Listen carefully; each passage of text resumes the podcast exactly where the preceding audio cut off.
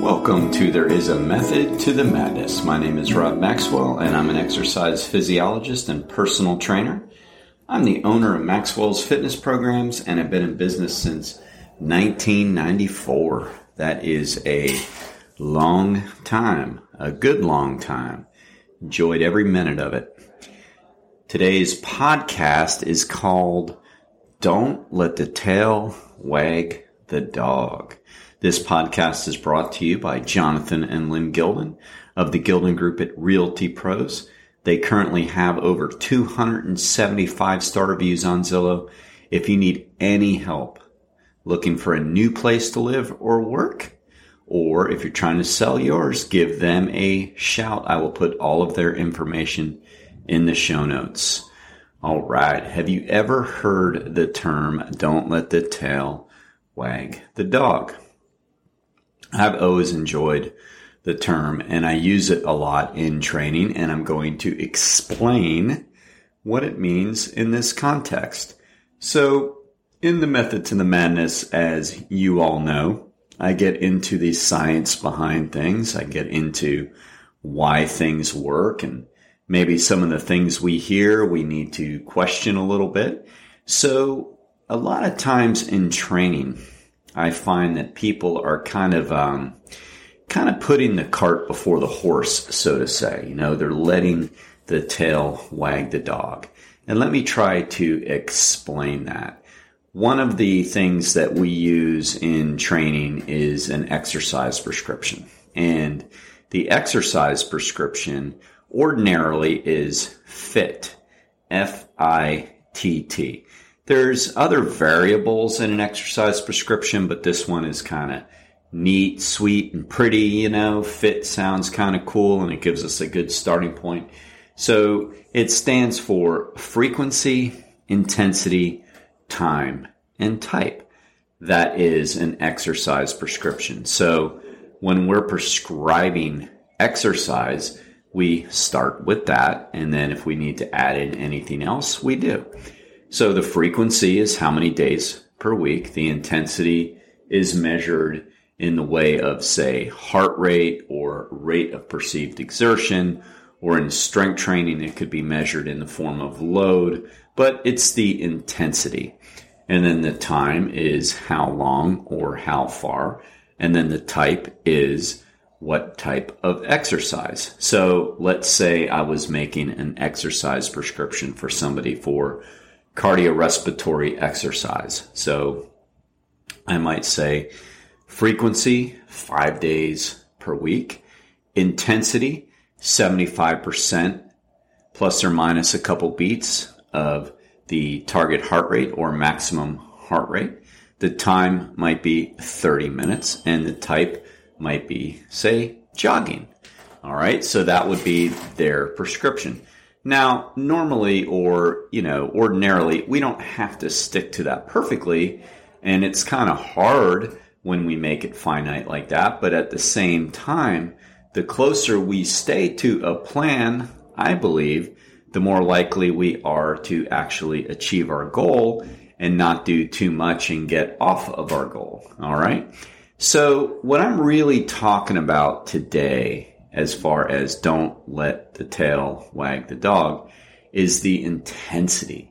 I see that so often not really get thought about or thought about enough when it comes to aerobic or cardiorespiratory exercise. So often the tail is wagging the dog. I hear a lot of people who are trying to say qualify for different types of running events or triathlon events or things like that. And they have a goal pace in mind, which is great. I mean, that could work as long as it does really work within their fitness parameters, which I'll get to in a second. But if they are using pace or if we're using pace in our training, like we don't even have to have a, a necessary goal set in mind for pace. It could just be our training workouts. We're thinking too much about pace, like miles per hour or things like that. And we're not talking about the intrinsic variables, say like heart rate, which is one of the ones we all have most readily accessible to us, most of us. we have smartwatches and things like that. So if we're only thinking of the pace and not the heart rate, we're letting the tail wag the dog. So I hear of these stories say, oh, so and so is trying to qualify for this event and they didn't make it. And, you know, a lot of times I think, hmm, I'm not sure they necessarily had the fitness to qualify for a certain event, but they heard a pace they have to hit or somebody else was talking about doing a certain event and they think, well, I want to qualify for that. And then all of a sudden they go out and they run the pace it takes. I mean, maybe they've tried it in training, you know, but same thing. But they go out and run the pace that they need, but their fitness isn't there. And then, of course, what ends up happening is, you know, there, there's no such thing as a free lunch in the physiology world either. In other words, if we don't have the fitness to propel what we want to do, the body will not let us do what we simply are not trained or able to do. So the wheels will fall off the bus, so to say. So we'll end up having to slow way down. We'll walk and we won't meet our goal because we were letting the tail wag the dog. So let's say somebody is trying to qualify for a marathon and they want to hit a certain pace or they know they have to hit a certain goal pace to do it. That's great. That is absolutely great. But if you don't have the fitness, which you probably know or you can know by simply paying attention to the parameters you need to be paying attention to, such as duration and intensity, then you know to set the appropriate goal where you can run your best pace. But so often what ends up happening is that's not what happens. People try to run a pace, not paying attention to their fitness, and then the wheels fall off the bus. They don't hit their goal, and then they wonder why. And then they go back to the drawing board, which is great. That's the absolute right thing to do. But the problem is they go back to the drawing board that got them in the trouble to begin with, and they don't start from within. We have to start from within our own fitness. All right. So I'm just using the example of, say, marathons because I do think that it gives us the best illustration of what I'm talking about using this example. All right. So the marathon is 26.2 miles. That takes world record level individuals, if they're males, a little bit over two hours and females a little bit under or over two hours and 20 minutes. It takes really fast amateurs around three hours. We're talking the elites of the elites. And then, you know, more average folks, so to say, although there's nothing average about running a marathon. That's the thing. I mean, running one itself is a huge accomplishment. Like you don't, I don't know, in my opinion, maybe don't necessarily need to have the validation of qualifying for other marathons. I mean, I get it if it's fun and it's something you really, a place you want to travel to or whatever, but just finishing one is absolutely great. So there's nothing average about it. But the average time, if, if we're to look at it, or the mean medium time would be somewhere around a little bit over four hours. And then there are people that might take five hours and six hours. And, and, and again, that's fine. So to give you the idea, if you're not a runner, that's the times we're talking. So that's aerobic. All right. There are different energy systems that we use to resynthesize ATP. So that's considered an aerobic exercise. Anything over three minutes is considered aerobic as far as metabolism goes. So when we're aerobic, what ends up happening is we are using more fat for fuel. That's just the way it is. And we need to stay somewhere around 75, 80, maybe 85% of our maximum heart rate.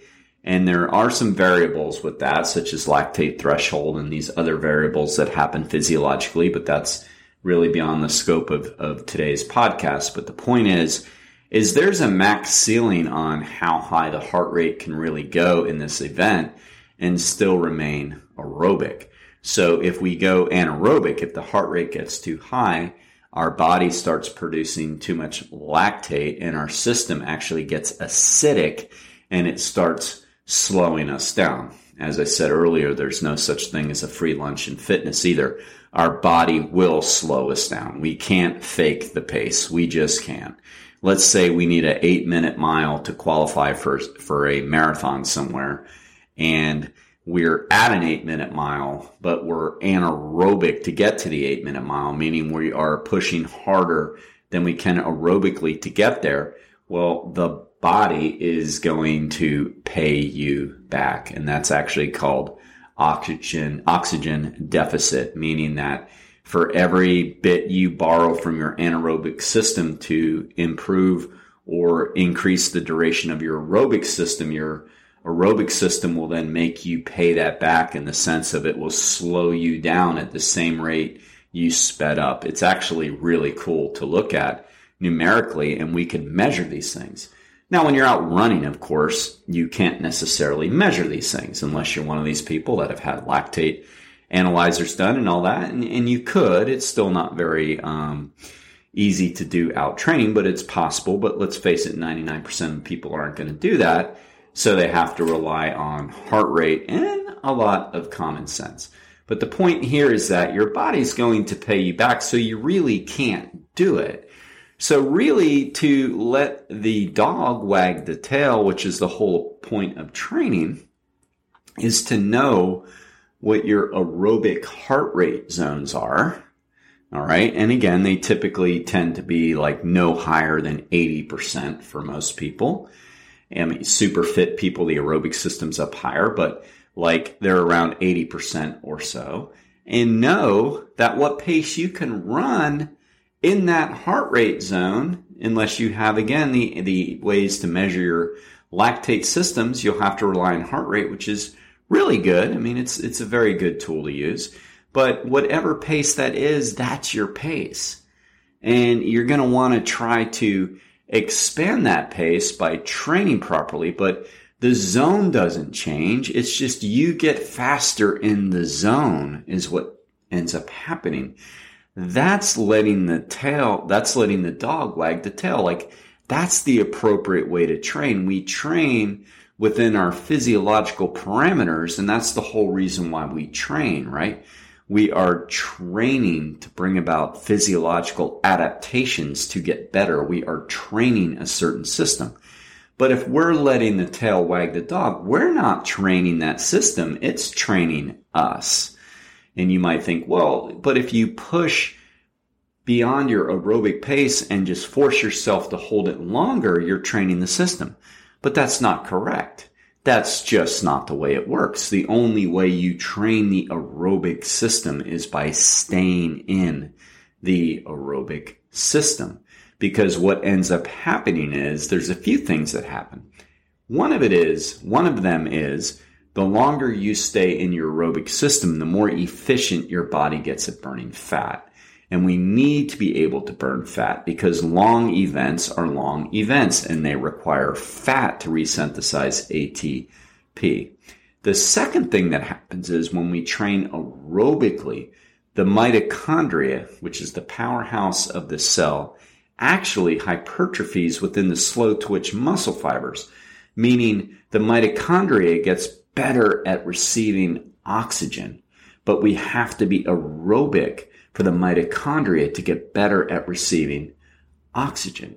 So we can't trick the system. If we go anaerobic, which means without oxygen, we are not training that mitochondria to get any better. So we have to learn to wag the tail and not let the tail wag us.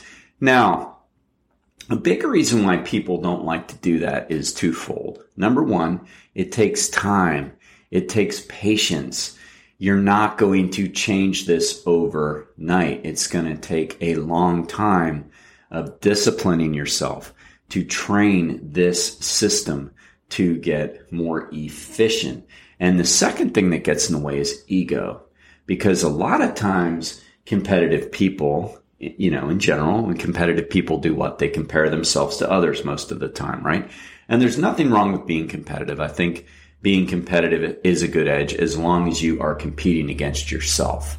But what ends up happening a lot of the time is people are competing against other people, comparing themselves to other people and think, well, you know, I, you know, so and so can do this. So I want to do this. And they just have a really hard time dropping that ego. And then they try to run at a pace that the other person runs or the pace they think they should.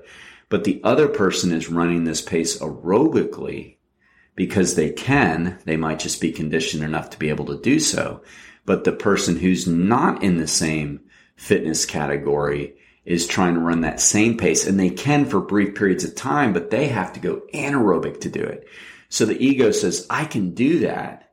But in reality, you can't or the person can't. All right. So my advice as a physiologist and trainer is to get you to train yourself. So use heart rate as a way to train you. Now, a lot of people don't like to do that. And there are some people it, it doesn't work well for. I mean, you know, I, I believe in the FITTs. Absolutely. I believe in measuring out the frequency, intensity, time, and type. But when I work with people,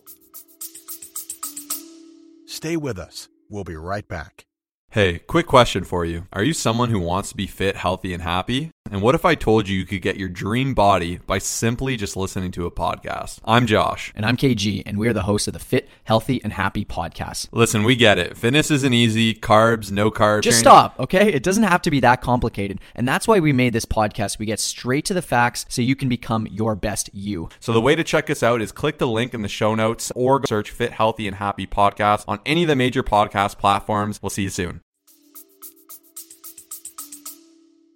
I give them different options to measure intensity. Now, I will say heart rate works really, really good if you can get past some of the hurdles. All right. So I will suggest that for most people. But on the bike, watts, if you've got the money to put a watt meter on your bike, can work well. And a lot of indoor equipment already has that. So watts works really, really well. And there are people that use like lactate analyzers and all that. You know, quite frankly, most likely that's this podcast isn't really, you know, speaking to them. Um, so, so there are other ways to measure that, but I think heart rate's really good. Now, a lot of people don't like to use it because they find out that they've got work to do and that's okay. As long as you are comparing yourself to other people, it's really okay. But that ego is so tough on people that it really keeps them from actually becoming their best.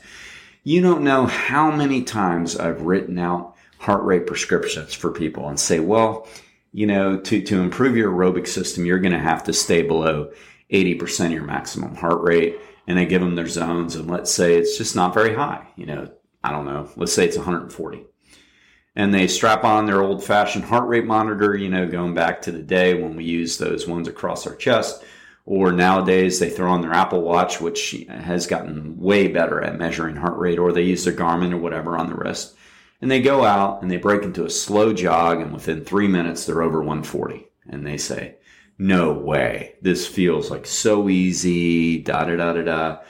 Can't be right, can't be right. And really think about that. It's like, well, it is right. It's just for some reason your mind's made up you're supposed to go faster. Now, look, I've been 100% guilty of this. This is why I can speak about it passionately. I've been there. And the reality is your heart rate's saying, no, you do have to slow down the train. And then we let the old tail wag the dog and say, no, I can do this. And we forget that we're not always the greatest gaugers of how we really feel. I mean, we're not. I mean, some people are really, really good, but I would say most people aren't. And the more competitive you are in nature, the worse you are at it because chances are you can take a lot of discomfort. Chances are you've been down the road before and you've pushed through certain things. So you're not very good at really identifying what is supposed to feel easy. And aerobic runs or aerobic bikes are supposed to feel pretty darn easy. You're really training that fat system to work and you're keeping that heart rate down. But again, because the ego says, oh, this is easy, And mostly it's a self imposed thing or it's a, um, like a peer imposed thing. I should run this if I'm a real blankety blank, fill in the blank, real runner, whatever. And that's just really holding you up. And I see so many overuse injuries happen because people run all the time in what we call no man's land, not really fast enough to improve their anaerobic system, like doing intervals, not slow enough to improve their aerobic system, like doing what we call LSD, long slow distance runs or rides, somewhere in the middle where they feel most comfortable. Isn't that funny? Where they feel most comfortable. But to get better at anything, we have to be kind of uncomfortable. So in the intervals, we have to learn to be uncomfortable in the form of this feels really hard. In on aerobic workouts, we have to be uncomfortable enough to deal with maybe the ego bashing of our own self, saying, Oh man, I can't believe I'm running a 10 minute mile or a 11 minute mile or a 12 minute mile, you know, whatever it might be. This is humiliating or whatever, you know, the person might be thinking, or some people feel kind of awkward running and jogging slower or whatever. So that is uncomfortable too. But to truly get better and train that system, we have to do it. And that's why the people who have the best chances of reaching their goals are very patient, very disciplined and do it. And I have had many athletes who have trained for endurance events do that. It's not easy. Now, you know, we've talked a lot about that. The same is true for my strength athletes or my physique athletes. So they have to train at very specific parameters as well. Like if it's a physique athlete, we don't want to burn muscle tissue off their body with doing their aerobic work. So we have to uh, as well keep the intensity down and probably even under 80%, closer to 70%.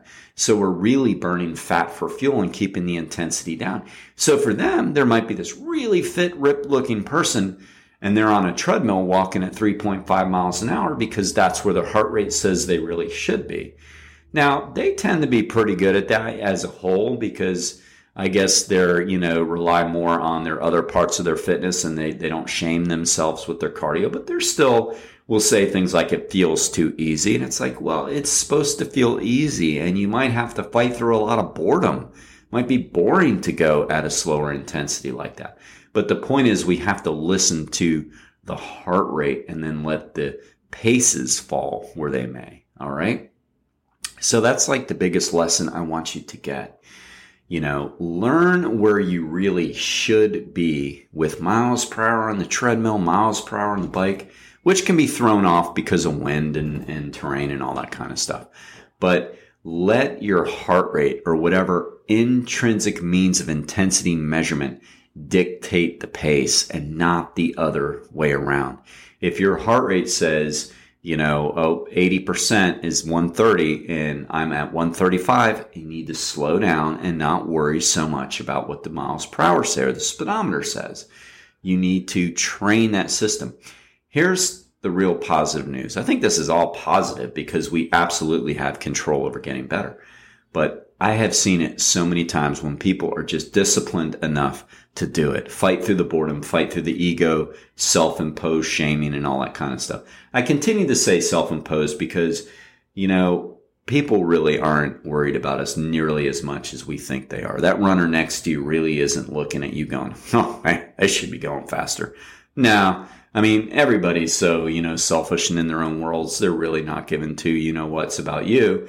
It's, it's so, so, you know, we all need to not flatter ourselves and remember we're really only doing this to our, ourselves on this. So, but when we're able to stick with it and fight through it, what ends up happening is, you know, a month goes by, two months, it takes some time. But next thing you know, you're going faster in those miles per hour at the exact same heart rate where you used to go slower why? Because you had a cardiorespiratory training adaptation. And that's what happens when we wag our own tail and not vice versa. All right.